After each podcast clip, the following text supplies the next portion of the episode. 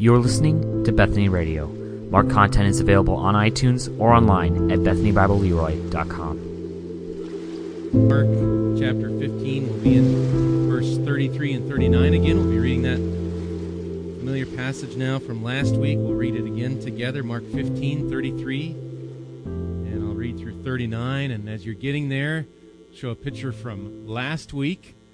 Uh, came in from Madeline, you know, I got to keep track who wins, all this sort of thing. But Madeline turned in one last week. She's got Jesus on the cross over here, Eloi, Eloi, and we'll look at that again today. And the, the two uh, thieves beside him on the cross.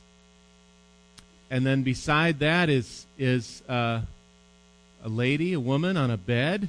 Some pictures up in the house. You might remember that. We, we were praying for North Korea last week and for Hey Wu. And uh, she sang Amazing Grace, and you remember that story about her. So, anyway, thank you, Madeline, for drawing that. And the other pictures are on the board. Take a look at those each week. As we get back into our text, Mark 15, and uh, we want to hear from God's Word. That's, that's why typically we come to read the Bible first. I, I don't want to come with a lot of fanfare or jokes or that sort of thing. We want to hear God's word. So that's why it's placed at the beginning, because we say, This is important. I'm here to help expound on it, look at it, study it. Uh, it's God's word. And so that's, that's what we want to look at first. So let's do that.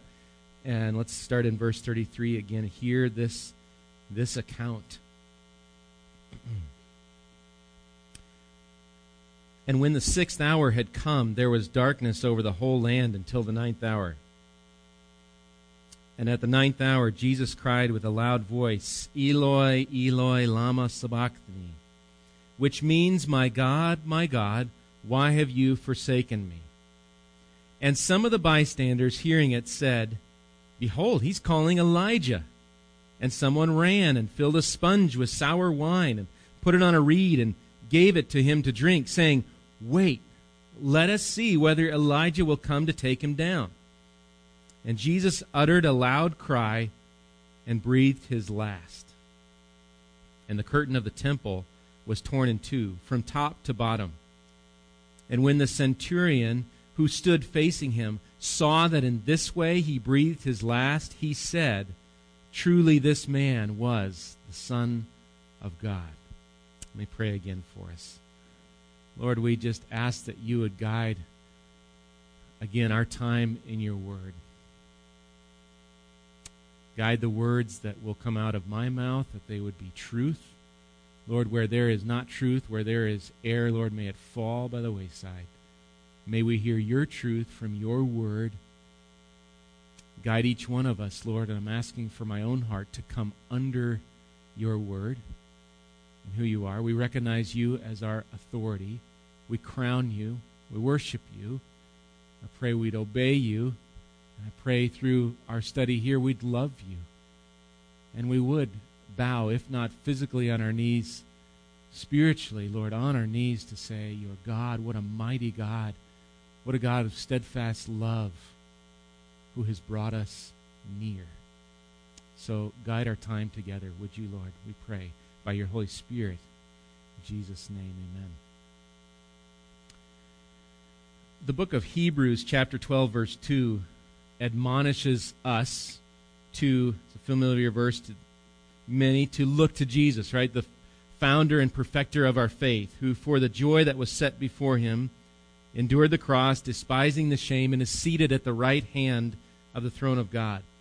The context of that verse is for us to realize we're surrounded by a cloud of witnesses, those who have lived by faith and they didn't yet receive the promise, that they're to lay aside every weight and the, the sin which clings so closely and run with endurance the race set before us. And again, that phrase, looking to Jesus.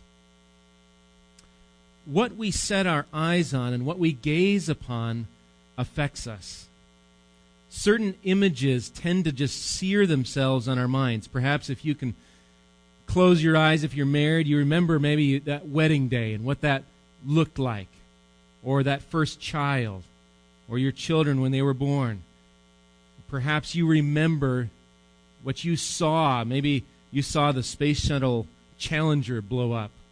Uh, you remember that? Some maybe go back further. Uh, some earlier, 9/11, the attacks. You remember what you saw? Those those images are, in a sense, they're seared on our minds. Maybe Veterans Day. I'm sure there's images printed on the minds who served our country. Maybe some of triumph, but some images we would rather just not have.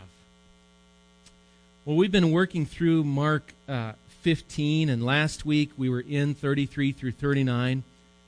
And I think what we're doing and really want to do anytime we open up God's Word is to gaze our eyes upon this wonderful servant king. So, by God's grace, I'm hoping for each one of us that, that our gaze at the King, King Jesus, would so affect our lives that you and I, that we could not get the image out of our minds. It would just stay there. To see the glory of the work of Christ on the cross. And then we might join the chorus Worthy is the Lamb who was slain to receive power and wealth and wisdom and might and honor and glory and blessing. We want to fix our gaze on Jesus. And this passage will help us. Last week we, we I talked about questions we're answering as we go through. We looked at two of them last week, three more this week. Last week we asked kind of going down by the verses, verse 33, there was darkness in the land. We asked why was there darkness in the land and talked about the idea of judgment, kind of an indicative atmosphere of judgment or sin, the darkness of sin and death. We looked at Jesus on the cross saying, My God, my God, why have you forsaken me? Not that Jesus was wondering why, really, or confused about what he was experiencing, but the, the weight of God was pouring out his wrath on Jesus. That wrath intended for sinners, but placed upon the sinless one. And God turning his face away the very real feeling of separation of the, of the incarnate Christ from the Father, a feeling of being forsaken. This week, three more questions. And we're going to begin in verse 35, and that question is what is it that really made these bystanders think Jesus was calling Elijah? Where does that come in here? We're going to look at this curtain of the temple. Why does it matter? What does that have to do with the cross? And then lastly, we'll look at this reaction of this centurion before Jesus. So, three more questions, and we begin with number one. So, it's in verse 35 and 36.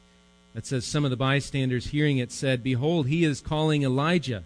And someone ran and filled a sponge with sour wine, put it on a reed, and gave it to him to drink, saying, Wait, let us see whether Elijah will come to take him down.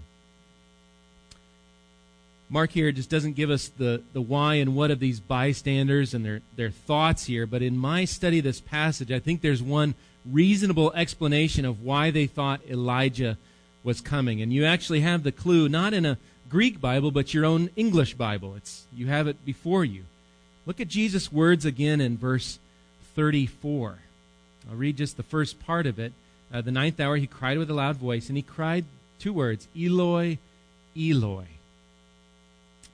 This phrasing comes from Psalm 22 1, and, and the Hebrew of that psalm reads in a similar way. It might read like this Eli, Eli, Lama Azavatai, or T, something like that.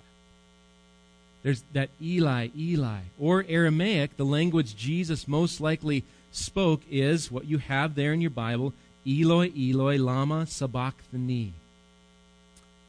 Either way, you hear the Eloi, which sounds a lot like Elijah. You kind of work it in, and the, the J is really not there, but it sounds similar. In fact, the Hebrew name Elijah sounds like uh, Elihu, so it seems to me just a good explanation for this Eloi, Eloi. It sounds like at the cry of Jesus, they're thinking he's calling Elijah. Sounds very similar. I think that's a helpful explanation. That's interesting how the Jewish people viewed Elijah, one who had been taken up in the whirlwind, so he never really died. And so this is some commentators and how the Jewish people at this time would have viewed Elijah. Here's one that says, popular Judaism believed that Elijah had been taken bodily into heaven without dying, and that he would return in times of crisis to protect and rescue the righteous. So here's one of those times, perhaps, if Jesus is righteous, then we're thinking Elijah is going to return. Here's another commentator uh, commentary. Members of some circles of Jewish tradition believed that Elijah was sent like an angel to rescue famous teachers, uh, in addition to his role in the time of the end. You know, it's like since he can't obviously come down from the cross, perhaps they're going to get to see Elijah come. Maybe even the drink, I read one place, the drink was offered to keep Jesus alive or with it until Elijah came. Like, let's keep him going as long as we can, as hard as it is on the cross, and maybe Elijah will come. That would not happen, would it? God had sent Moses and Elijah. Remember the transfiguration? They were beside Jesus. But it was to Jesus that God addressed with a voice from the cloud saying, This is my beloved Son. Listen to him. You see, one greater than Elijah or Moses was here. He was the prophet of all prophets, the king of all kings, being nailed to a cross and enduring the punishment for the sins of man. And only when the work was finished would Jesus yield up his spirit. Which takes us then to verse 37 where we read about Jesus. And we read that he uttered a loud cry and he breathes his last. He breathed his last. The other gospel accounts kind of fill in the blank as to this last breath of Jesus. Matthew 27 records, too, that Jesus cried out with a loud voice and yielded up his spirit, it says. Luke 23 records that Jesus called out with a loud voice saying, Father, into your hands I commit my spirit. And having said this, he breathed his last. John 19 states that when Jesus had received that sour wine, he said, It is finished. And he bowed his head and gave up his spirit. So, what do some of these other accounts tell us? Well, they tell us Jesus died willingly. He gave up or yielded his spirit. Now, one writer, Kent Hughes, makes two observations about this death, and I want to give them to you. Number one, Jesus did not die an ordinary death by crucifixion. Jesus was conscious to his very last breath. Jesus gave his life, it was not taken. And read that last part again. Jesus gave his life, it was not taken from him. He yielded, he gave up his spirit. His second observation, in regard to the words of Jesus, it is finished, he remarks and says this Jesus had gone lower than any human had ever gone as your sins and mine poured over his wincing soul. He suffered a greater isolation from the Father than any living soul had ever undergone, and he conquered. Thus he could shout in victory, finished, and confidently yield his spirit to the Father. It looked like Jesus had been conquered or defeated. Maybe Satan and sin had won the day when he breathed his last. But it was just the opposite. The wrath of God poured out on Jesus satisfied the justice of a holy God. And verse 38 then tells us one of the first results of the finished work of Christ. Look at verse 38 with me. The curtain of the temple was torn in two from top to bottom. You remember the temple? Fashioned after that wilderness tabernacle uh, of the Exodus when they came out of Egypt, Israel did. And really, the temple had been first built by Solomon, David's son. He realized, and Solomon realized, uh, as you read the account, that God can't be contained by a house, by a you know, earth built temple, but it was a place of mediation between God's people and their holy God. And so, in this sense, it really was a, a dwelling place of God amongst his people. But even the holy place and then the most holy place were not accessible by all people. Only the priests, and then even one just once a year into some parts of it. We're going to talk about that more later, these parts of this temple, the holy place, and the most holy place of this temple. Well, later on, this Solomon's temple was plundered, destroyed. Jews were taken into captivity, and when the Jews returned to the land, they started rebuilding it. Though I don't believe it was what it once was. But in Jesus' time on earth, it was Herod who had built up this temple into a magnificent structure. And here's what one kind of Jewish historian, Christian, helps us understand. His name is Alfred Edersheim. I've spoken of him before. He says this about a part of the temple, and really he's speaking about the veil, this curtain. Just to even get a, get a mind's picture of it. He says this According to an account dating from temple times, there were altogether 13 veils used in various parts of the temple, two new ones being made every year. The veils, the curtain, before the most holy place were 40 cubits, 60 feet long, 30 feet wide, and the thickness of the palm of the hand, and wrought in 72 squares which were joined together. And these veils were so heavy that, and he recognizes, in the exaggerated language of the time, it needed 300 priests to manipulate each of them. Now, perhaps there's some exaggeration to that, but think of this to, to maneuver this veil, this is no small blanket type uh, item. And he goes on then to give us a picture of the timing of the, this event. Remember, Jesus breathes his last, and Mark tells us just right, verse 38 the curtain of the temple was torn in two. Think of the timing. So we got the image of Golgotha and the cross, and we're there, and we're moved to the image of the temple and the curtain, and there's a there's a you know there's courtyards and there's a holy place, and then this this most holy place. Here's what was going on at the time, according to Edersheim. As we compute, it may just have been the time when, at the evening sacrifice, the officiating priesthood entered the holy place either to burn the incense or to do other sacred service there. Do you know what Edersheim's telling us? At this hour, Jesus on the cross breathes his last. Here goes this priest in the holy place, and all of a sudden, the curt I mean, they're shaking. Matthew tells us about that. Rocks are cracking, all these sorts of things. But this curtain is torn. That priest had quite a day at the office, if you will the curtain is torn. Well, what's helpful is the Bible gives its own commentary on what I've just explained here. Not up to us.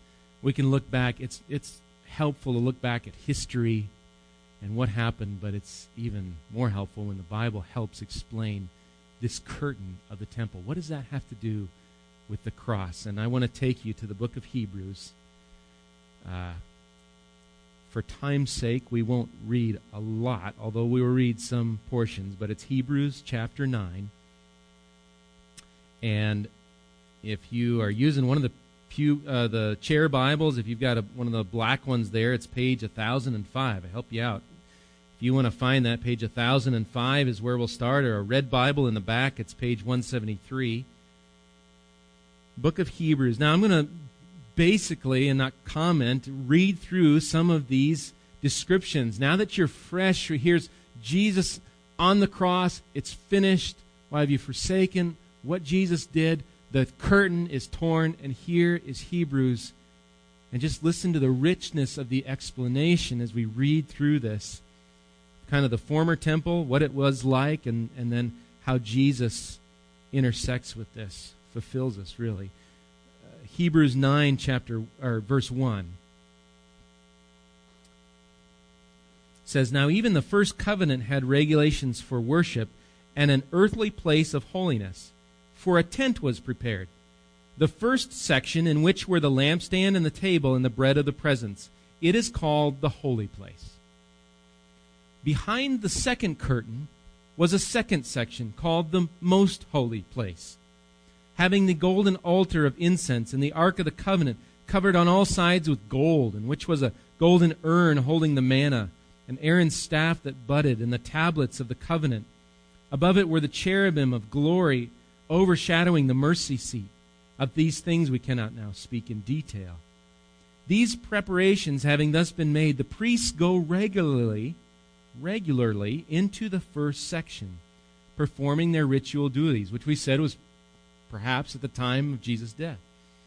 But into the second, only the high priest goes, and he but once a year, and not without taking blood, which he offers for himself and for the unintentional sins of the people.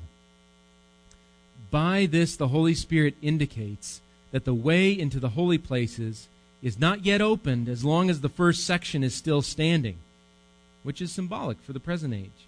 According to this arrangement, gifts and sacrifices are offered that cannot perfect the conscience of the worshiper, but deal only with food and drink and various washings, regulations for the body imposed until the time of Reformation. You know, there was a Reformation before the what we look at the Reformation. We just celebrated right a couple weeks ago the Reformation. Verse eleven. But when Christ appeared as a high priest of the good things that have come, then through the greater and more perfect tent, not made with hands, that is, not of this creation, he entered once for all into the holy places not by means of the blood of goats and calves, but by means of his own blood, thus securing an eternal redemption. Think of the sacrifice of Christ, his blood. Now skip over to verse 24. For Christ has entered not only into holy places made with hands, which are copies of the true things, but into heaven itself, now to appear in the presence of God on our behalf. Nor was it to offer himself repeatedly as the high priest enters the holy places every year with blood not his own. For then he would have had to suffer repeatedly since the foundation of the world. But as it is, he has appeared once for all, at the end of the ages, to put away sin by the sacrifice of himself. And just as it is appointed for a man to die once, and after that comes judgment, so Christ, having been offered once to bear the sins of many, will appear a second time, not to deal with sin, but to save those who are eagerly waiting for him. Are you hearing some of the commentary on what Christ has done? His bearing of the sins that bring us to God. Now, head to chapter 10 and verse 19. I'm skipping some things along the way. You can read the entire chapters, but chapter 10, go to verse 19.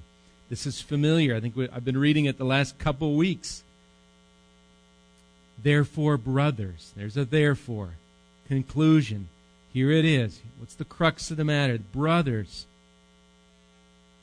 since we have confidence to enter the holy places, by the blood of Jesus, by the new and living way that He opened for us through the curtain, that is, through His flesh. And since we have a great priest over the house of God, let us draw near with a true heart in full assurance of faith, with our hearts sprinkled clean from an evil conscience and our bodies washed with pure water.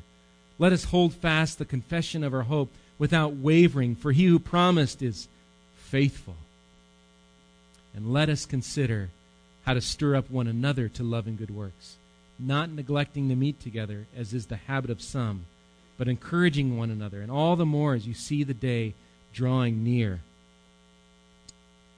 Hebrews does a great job, these, these passages, of helping us understand what Christ and his sacrifice has done for sinners, and this that we can draw near now to the presence of God. There's access to God. The temple had that curtain where no one could go except the priest once a year and with blood. It's torn, it's finished, it's done. Christ has made the way. He is the way, isn't he? The truth and the life. He's made a way. 1 Peter 2 24 and 25 says, He himself bore our sins in his body on the tree, that we might die to sin, and live to righteousness. By his wounds you have been healed, for you were straying like sheep, but have returned to the shepherd and overseer of your souls. Like sheep that have returned, he's brought back. And the death of Christ really signals our own death. In Christ, we die to sin and we live in righteousness. And what's the outcome of those dead to sin and alive to righteousness? Dwelling with God. Psalm 140:13 says, "Surely the righteous shall give thanks to your name; the upright shall dwell in your presence." But for the sinner, Psalm 5 verse 4 says, "For you are not a God who delights in wickedness; evil may not dwell with you." There's a dwelling with God. Evil may not dwell with God. The upright may dwell with God we in Christ can enter the dwelling place of God. The curtain is torn between us and the most holy place. Why? Because in Christ we've died to sin and we live in Christ's righteousness. Christ not only died to pay the penalty of sin, he was also wholly righteous, and it's by his righteousness, his being wholly upright and holy, that we are. Then in Christ, we can approach the throne of God with confidence. Remember who you are in Christ to approach God with confidence. 1 Peter 3:18 For Christ also suffered once for sins the righteous for the unrighteous that he might bring us to God being put to death in the flesh but made alive in the spirit Well, we head back to Mark 15 and we meet one more character, that of the centurion. He's been watching. Probably seen, who knows, how many of these crucifixions? Perhaps hundreds? We don't know. And Mark records his reaction in verse 39. It says, And when the centurion, so we're back to Jesus breathing his last, when the centurion who stood facing him saw that in this way he breathed his last, he said, Truly, this man was the Son of God. Kent Hughes calls the centurion's response a responsive, momentary heralding of the deity of Christ. A momentary heralding of the deity of Christ. By the centurion proclaiming, Truly, this was the Son of God he was in essence saying that this is a deity, a God, perhaps the God for the centurion. So, what made him say this? There's something about the way in which Jesus died that caught the eye of this soldier. We see it there. When you see those words, the centurion stood facing him. He saw that in this way he breathed his last. There's something about the way in which Jesus either breathed his last or Jesus time period here that the centurion sees and says, This was the Son of God. I would lean towards this. I think the centurion watched Jesus, perhaps even from those beatings endured by the other soldiers, perhaps seeing Jesus wear that crown of thorns. Perhaps the centurion saw Jesus' attitude on the cross to the insults which came, and yet Jesus was silent or forgave them. He saw the darkness of the afternoon and heard Jesus' final words, and even climactically, the way that Jesus died, yielding up his spirit, giving up his life willingly. And then Matthew records about the earthquake and the rocks split and the tombs were open. There was just something different in this one than all the others who he had seen crucified. The bystanders had mocked Jesus. We looked at that. His own people had yelled, Crucify. Even the shepherds of Israel, the very leadership of the Jewish people, had mocked and ridiculed Jesus. But this centurion got it. We're not told of his life after this. We don't know for sure. Did he follow God? Did he just see this as a God? I don't know. I, would like to think this changed his life. I believe it did from what he saw. He saw the Son of God. Mark's gospel that we've been in for quite some time begins with this very title of Jesus. chapter 1, verse 1 of this gospel says, the beginning of the gospel of Jesus Christ, the Son of God. And now, near the end, Jesus is declared by a centurion, most likely a Gentile. This was the Son of God. A quick search through Scripture reveals these truths about this title of Jesus. And I just want to, I just typed in Son of God and looked at how it describes Jesus. And this is just a summary form. He was worshiped as Son of God by the disciples in the wind tossed boat. His title of Christ is associated with him being Son of God. Unclean spirits fall down and cry out to the Son of God. The angel says to Mary, The child born will be called Holy, the Son of God, the Son, uh, yeah, the Son of God. The Son of God is equated with being King of Israel in John 149. Jesus, when he's raised to life, his resurrection declares him to be Son of God. And 1 John 5 teaches that those who believe that Jesus is the Son of God will overcome the world. So we ask for our spiritual eyes of our hearts, why would we not set our eyes upon Jesus, the Son of God? Jesus is not just a nice man who died on a cross or a just a great teacher or religious figure. He is the Son of God, and so Jesus is God. He is deity. And through the death of Jesus on the cross, the Father's wrath has been propitiated. His wrath has been poured out on Jesus, but satisfied in Jesus' death so that he might look on us with favor because of Jesus. Through the death of Jesus on the cross, we can worship Jesus, who's purchased us from our slavery to sin, and we can be with him forever. Through the death of Jesus on the cross, the curtain's torn. We have access to God.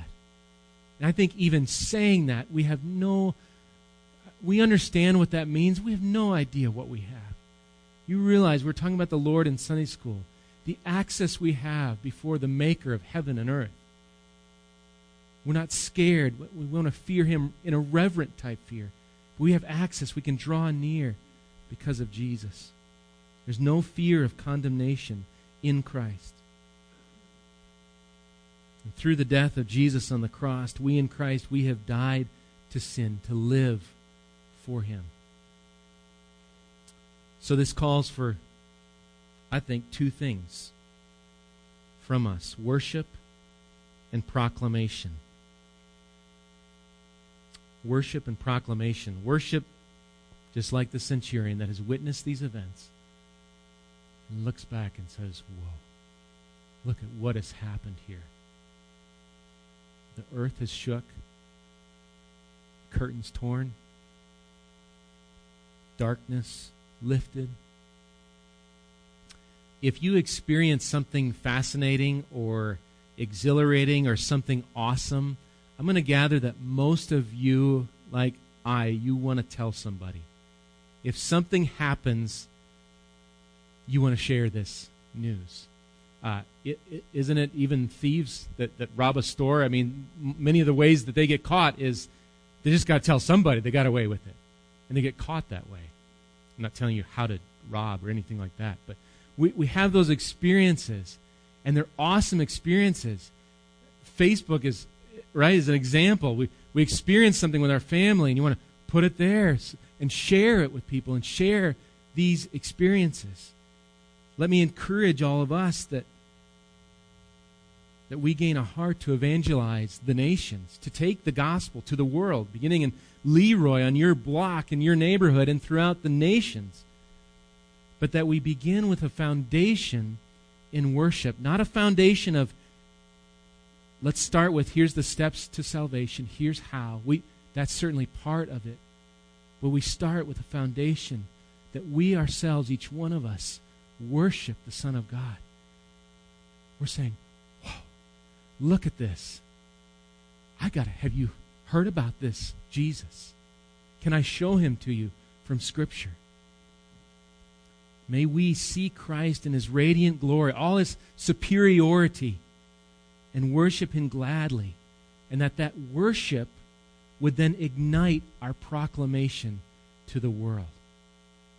Not just proclaiming to the world because it's a duty, but out of our love and worship. And so let, let me just encourage you all and my heart to be worshipers of King Jesus.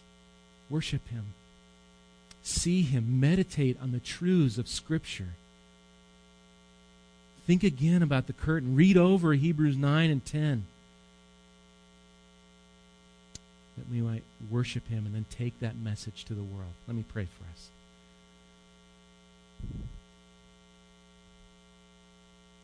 Father, we just acknowledge that we want to spread this gospel. It's the gospel of Jesus Christ, the Son of God. To spread it to the nations from our little part of the world. Father, in order to do that, in order to glorify your name, I pray, though, that our hearts begin in worship. That we look at this account, we look at darkness, Jesus being forsaken, taking our wrath, taking all our sins, bearing the sins of many, that we might have full and complete access to God. Lord, stir in us a worship and a praise of your name. That we would read Psalms and join with the psalmist to praise your name because we're in Christ and and we have a Father. We can call you Father. And we have a Savior. And Lord, may you lead us in that worship that we would overflow to taking this message uh, to the other nations and possibly to our neighbor. Lord, we ask your help in this. Tear us away from any idolatry, any worship of small little gods, to worship you this in your name.